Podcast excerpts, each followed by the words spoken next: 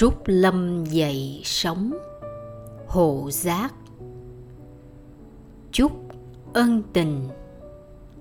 Một hôm, sau một ngày lao động ướt đẫm mồ hôi thiện duyên trở về chồi lá quen thuộc. Ăn cơm xong, định đi ngủ, nhưng vừa lên tới đầu cầu thang, chàng thấy gói quà, được gói ghém và buộc dây khéo léo chàng mở ra xem. Điều khiến chàng ngạc nhiên không phải là quà, mà chút ân tình được thể hiện trong ấy. Đó là ba trái xoài chín, sáu vắt cơm nấu sữa tươi, ba miếng thịt bò nướng, một gói muối tiêu và một lá thơ. Chàng trịnh trọng đọc. Bạn thiện duyên, tôi biết bạn đang buồn cho số kiếp mẹ con cô ái ngã. Đối xử với bạn quá tệ bạc. Bạn đang chịu đựng sỉ nhục vì những hành động thiếu tư cách của họ. Nhưng bạn đừng buồn, vì ông bá hộ rất thương bạn và cá nhân tôi rất quý bạn. Xin bạn biết cho rằng, từ nay tôi sẽ là người bạn vô danh nhưng chân thành. Trong mọi tình huống, vui buồn đều có tôi chia sẻ. Bạn hãy vui nhận những món quà nhỏ này và hãy ăn thật ngon. Một người bạn. Chàng đọc lần thứ hai. Trí óc chàng làm việc thật nhiều. Một người bạn nào? Hầu hết những người trong gia đình ông bá hộ đều không có thiện cảm với chàng, ngoại trừ ông bá hộ. Công tử toàn thắng và cô gái mang cơm cho chàng. Nhìn thức ăn ngon, chàng chảy nước miếng, nhưng bụng bảo dạ biết đâu trong thức ăn có thuốc độc. Nghĩ kỹ, chàng gói trở lại. Hôm sau gặp cô gái mang cơm, chàng hỏi khéo, chiều hôm qua khi mang cơm cho tôi, cô có thấy người nào lạ mặt trong chòi này không? Dạ không cô có thấy gói này không? Dạ không. Trọn một ngày lao động, chàng không quên được những lời lẽ trong thơ. Lời thơ chân thành, ý thơ trong sáng. Nhưng có thật người ta tốt bụng với mình đúng như lời trong thơ? Chàng hoang mang, nghi ngờ nhất là nhớ đến cử chỉ giả nhân giả nghĩa mà mẹ con cô ái ngã, đóng kịch với chàng. Khi có mặt ông bá hộ, chàng càng tin nghi vấn của mình là đúng. Chiều xuống, chàng uể oải về chòi. Định bụng sau khi tắm rửa, ăn uống xong là ngủ ngay. Nhưng vừa đến đầu cầu thang, thì mắt chàng bỗng sáng lên về một gói quà nằm ngay vị trí hôm qua mở ra, chàng thấy ngoài những thức ăn thật ngon, còn có một cái mền, một bộ quần áo mới và một lá thơ với đại ý. Bạn thiện duyên, tại sao bạn không ăn quà tôi gửi? Có lẽ bạn nghi ngờ. Tôi thông cảm. Vì bạn là con chim bị tên nên sợ cành cây cong nhưng mền đắp và quần áo thì mong bạn nhận dùng. Đừng ngại. Tôi lúc nào cũng thương và quý bạn. Một người bạn. Thiện duyên suy nghĩ thật nhiều. Tại sao người này biết rõ cả chuyện mình không ăn, quà tặng? Phải rồi. Một người bạn. Chính là cô gái mang cơm. Vì ngoài cô ra, không ai biết rõ chuyện ấy chàng đã nhiều lần gặn hỏi, nhưng cô gái một mực phủ nhận. Đã có chủ định nên chàng an lòng nhận quà do một người bạn bí mật mang đến. Chàng cảm thấy ấm lòng. Vì giữa chợ đời tối tăm này vẫn lóe lên một vì sao nhỏ. Mặc dù nó bị lạc lõng giữa bầu trời cao rộng, nhưng nó vẫn hiện diện và tỏa sáng, hữu hạn cho riêng chàng.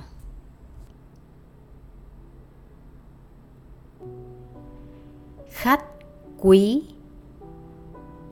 sự kiện một người bạn bí mật tặng quà và một người bạn công khai nhận quà cứ diễn ra liên tục suốt thời gian trên dưới nửa năm.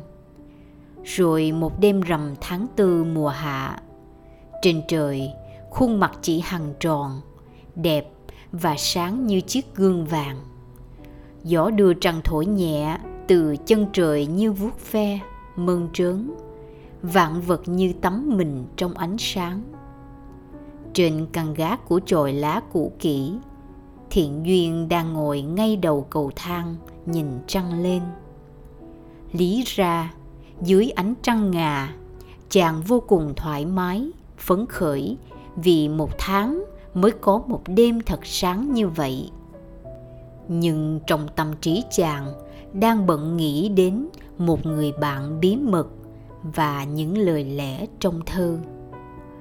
Đang triền miên theo dòng suy tư, bỗng chàng giật mình đánh thót vì có tiếng ai gọi.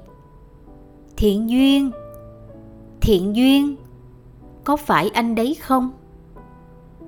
Cặp mắt quen thuộc với đêm tối cũng như cuộc đời chàng với nếp sống nghèo nàn bất hạnh nên bản năng tự vệ rất bén nhạy chàng nhảy ngay xuống đất và đứng yên trong tư thế sẵn sàng đối phó từ nơi phát ra tiếng gọi bỗng xuất hiện một người mặc toàn đồ đen và lưới che mặt cũng màu đen. Bỗng đen lên tiếng. Có lẽ anh ngạc nhiên lắm phải không? Nghe tiếng con gái, Thiện Duyên lấy lại bình tĩnh, gạn hỏi. Cô là ai? Anh không nhớ ra em sao? Vừa nói, bóng đen vừa vén tấm lưới che mặt. Dưới ánh trăng, một khuôn mặt kiều diễm thùy mị thật khả ái hiện ra thiện duyên vô cùng ngạc nhiên lẫn vui sướng vì bóng đen đối diện chính là ly lan ải nữ ông bá hộ đa phúc cố nén xúc động chàng hỏi như mơ hồ cô ly lan cô ly lan thật đó sao? Thưa, thật vậy. Em là ly lan đây. Anh đừng gọi tên em to. Bất tiện lắm. Nàng vừa cảnh giác thiện duyên, vừa che mặt lại. Sao cô đến tối quá vậy? Đến thăm anh. Trời, đến thăm tôi. Quả tình, tôi nằm mộng cũng không tin rằng cô lại đến thăm tôi một con người hèn hạ, một giai cấp thủ đà la. Thiện duyên, anh không có nằm mộng đâu. Anh rất bình tĩnh và can đảm. Em thực sự đến thăm anh. Thì giờ chúng ta quá ít. Em phải cải trang và mạo hiểm. Chúng ta hãy ngồi xuống chân cầu thang, nói chuyện cho tiện hơn. Không nên đâu, cô ly lan cô không nên để giai cấp bà la môn cao quý, phải bị hoen ố vì một người hạ tiện, một giai cấp thủ đà la như tôi. Anh thiện duyên, anh lại nói chuyện không đâu mất rồi. Tại sao anh lại tự ti mặc cảm ngay cả với em? Vừa nói ly lan vừa tự động ngồi xuống chân cầu thang. Trước cử chỉ thân thiện, khả ái của ly lan thiện duyên như bị thôi miên chàng ngồi xuống một nấc thang thấp hơn. Hai người ngồi im lặng, gần như bất động không biết bao lâu, bỗng ly lan lên tiếng. Anh thiện duyên, anh có tin là em đã mạo hiểm đến thăm anh. Anh đừng tự ti mặc cảm với em. Em biết anh đã chịu đựng nhiều điều sỉ nhục do mẹ và chị ái ngã, đối xử quá tệ bạc với anh. Nhưng cha em thương anh và cá nhân em rất quý anh. Trong khi hai người đang trò chuyện, thì bỗng dưng từ trong vườn cây vang lên một mật hiệu. Nghe mật hiệu ly lan trao cho thiện duyên một gói quà và xin phép tạm chia tay. Trước khi ra đi ly lan nói câu tâm huyết anh thiện duyên, nếu trên đời này mọi người đều ác cảm với anh, thì em là người thông cảm và quý mến anh với tất cả chân tình. Có dịp, em sẽ lại đến thăm anh và tâm sự thật nhiều. Tạm biệt nhé. Thiện duyên nhìn theo hướng đi của ly lan, tiếc rẻ ngất ngây, mãi đến khi mảnh trăng rầm ngã về tây, chàng mới chậm chạp thẫn thờ lên gác. Tuy cố vỗ giấc ngủ, nhưng hình ảnh và lời nói ly lan cứ mãi ám ảnh chàng. Nhớ đến thân phận nghèo nàn, bất hạnh của mình bao nhiêu, thì chàng thầm biết ơn, thương kính ly lan bấy nhiêu. Chàng nghĩ, thật là một tâm hồn cao thượng, khả kính, khả ái. Chẳng những nàng không kỳ thị mà còn biết sống hòa mình, thông cảm và sẵn sàng chia sẻ ngọt bùi. Nhất là câu nói, nếu trên đời này mọi người đều ác cảm với anh, thì em sẽ là người cảm thông và quý mến anh với tất cả chân tình. Mới ngọt ngào và thi vị làm sao? Dòng suy tư tiếp tục chảy. Nếu quả thật cuộc sống là sự lẫn lộn giữa cay đắng và ngọt ngào, giữa mật ngọt và mật đắng. Thì ly lan là hiện thân của mật ngọt, vừa khoái khẩu, vừa bổ dưỡng. Chàng cảm thấy phấn khởi, tin tưởng và thiếp đi trong giấc ngủ yên lành. Ngọt ngào sau cuộc gặp gỡ, chuyện trò với ly lan, thiện duyên cảm thấy cuộc đời đáng yêu thật sự. Chàng tung tăng huýt sáo, hoạt động như chim sơn ca và lao động không biết mệt. Nhìn vườn cây, chàng thấy thơ mộng, dễ thương hơn trước nhiều. Phía cuối vườn, sau chồi lá, thiện duyên đang ở có một cái ao to, nước trong vắt bạch liên nở rộ thật đẹp. Vì mùa hạ là mùa sen. Như thường lệ, sau giờ lao động, chàng đến đây tắm rửa. Nhưng quả thật, ao sen chưa gửi cho chàng bất cứ cảm giác say mê thích thú nào, ngoại trừ chất nước mát và trong. Nhưng chiều nay thì trước mắt chàng, cảnh vật như đổi mới, càng nhìn càng đẹp nào là cái đẹp kín đáo của những đóa hoa búp như ấp ủ nguyên trinh. Nào là cái đẹp lộng lẫy kiêu sa của những đóa hoa nở như phô trương sức sống. Nào là từng đàn ông bay lượn như ve vãn cợt đùa chờ hút nhụy hoa. Nào là gió đưa trăng, quyện từ chân trời xa, đưa nhẹ hương sen vào bờ, mùi thơm thoang thoảng tất cả hoạt động của thiên nhiên đối với chàng đều có ý nghĩa và sinh khí. Trong cả ý nghĩa và sinh khí ấy, bỗng hình ảnh ly lan hiện ra như thiên thần hộ mạng. Chàng cảm thấy chính thiên thần ly lan đã ban cho chàng tất cả nguồn sinh lực có ý nghĩa ấy. Chàng thầm nghĩ, phải chi cô ly lan hiện diện, chàng sẽ hái hoa sen tặng nàng rồi chàng bỗng sực nhớ là nàng sẽ còn đến. Thế là chàng nhảy ngay xuống ao, vừa lội vừa lặn vừa hái hoa sen, cử chỉ nhanh nhẹn như con rái nước. Sau khi mặc quần áo, chàng trịnh trọng ôm bó hoa, nét mặt rạng rỡ như chú rể ngồi bên nàng dâu trong ngày hôn lễ. Nhưng khi về đến chồi lá quen thuộc nét mặt chàng bỗng đắm chìm phiền não sở dĩ có hiện tượng trái nghịch này là vì chàng sực nhớ đến thân phận nghèo nàn và giai cấp thủ Đà La hạ tiện của mình. Chàng thở dài nặng nhọc, gương mặt tươi sáng bỗng bị che tối bởi án mây sầu. Đêm nay, Ly Lan cũng lại đến. Lần này gặp gỡ chàng rất vui mừng và chuyện trò rất thân mật.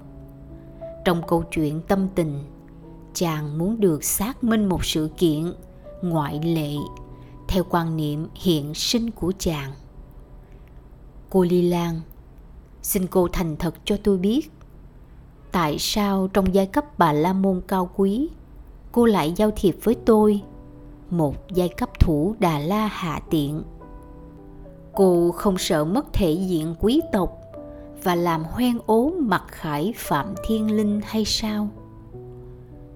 Anh thiện duyên, tại sao anh cứ lẫn quẩn trong mặt cảm tự ti? Vấn đề giai cấp và phạm linh có thể là bức tường giữa hai thể xác, nhưng không phải là thế cực giữa hai tâm hồn. Thật lạ lùng, cô ly lan có lẽ cô là người bà la môn lạ nhất đời trong khi khắp địa giới ấn độ này. Giai cấp bà la môn lúc nào cũng kỳ thị giai cấp thủ đà la. Chỉ có cô là người độc nhất không kỳ thị.